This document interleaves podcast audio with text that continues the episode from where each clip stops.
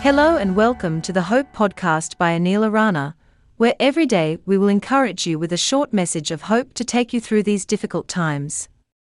Here is today's message. It's titled, Be Slow to Judge. Hello and welcome to the Hope Podcast. I'm Anil Aranha. Before I get to today's subject, I want to thank all of you for your support. I complete two weeks of this podcast today, and we have already had 2,000 downloads. I never imagined people like to listen to stuff.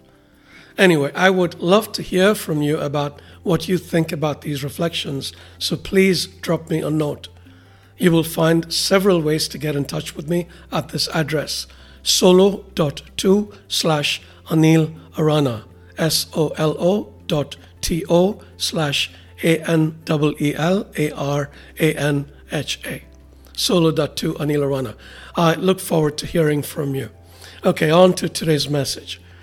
Today we are going to talk about how we need to avoid judging others simply because we don't have enough information about them to judge them. Consider this little anecdote.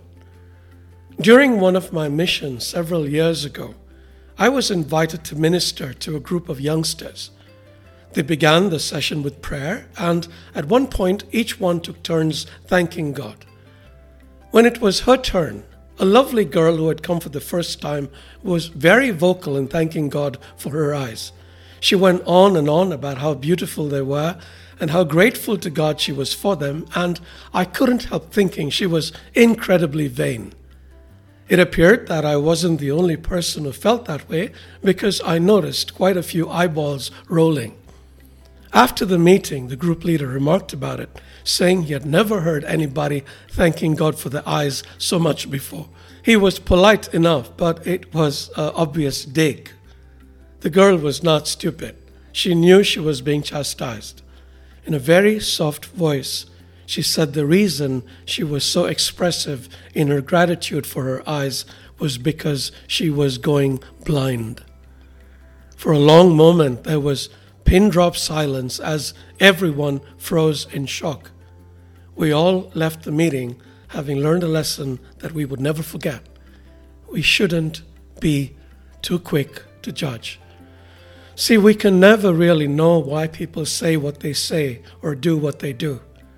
We can't read their minds and we can't see what's in their heart, but we judge nonetheless. For instance, consider the way we look at addicts.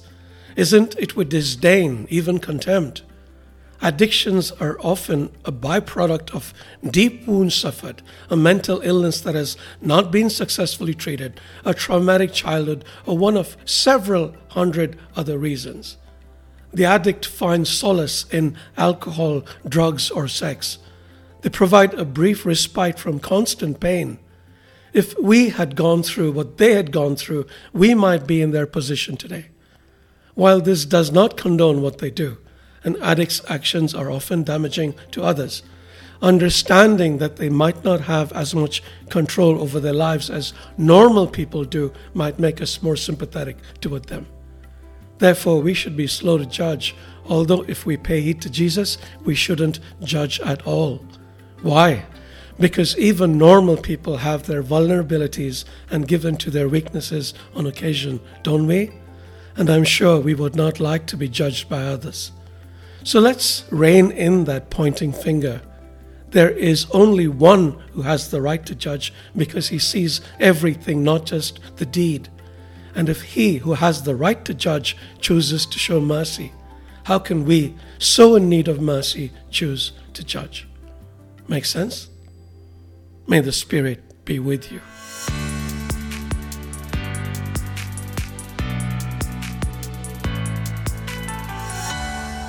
Thank you for listening to the Hope Podcast.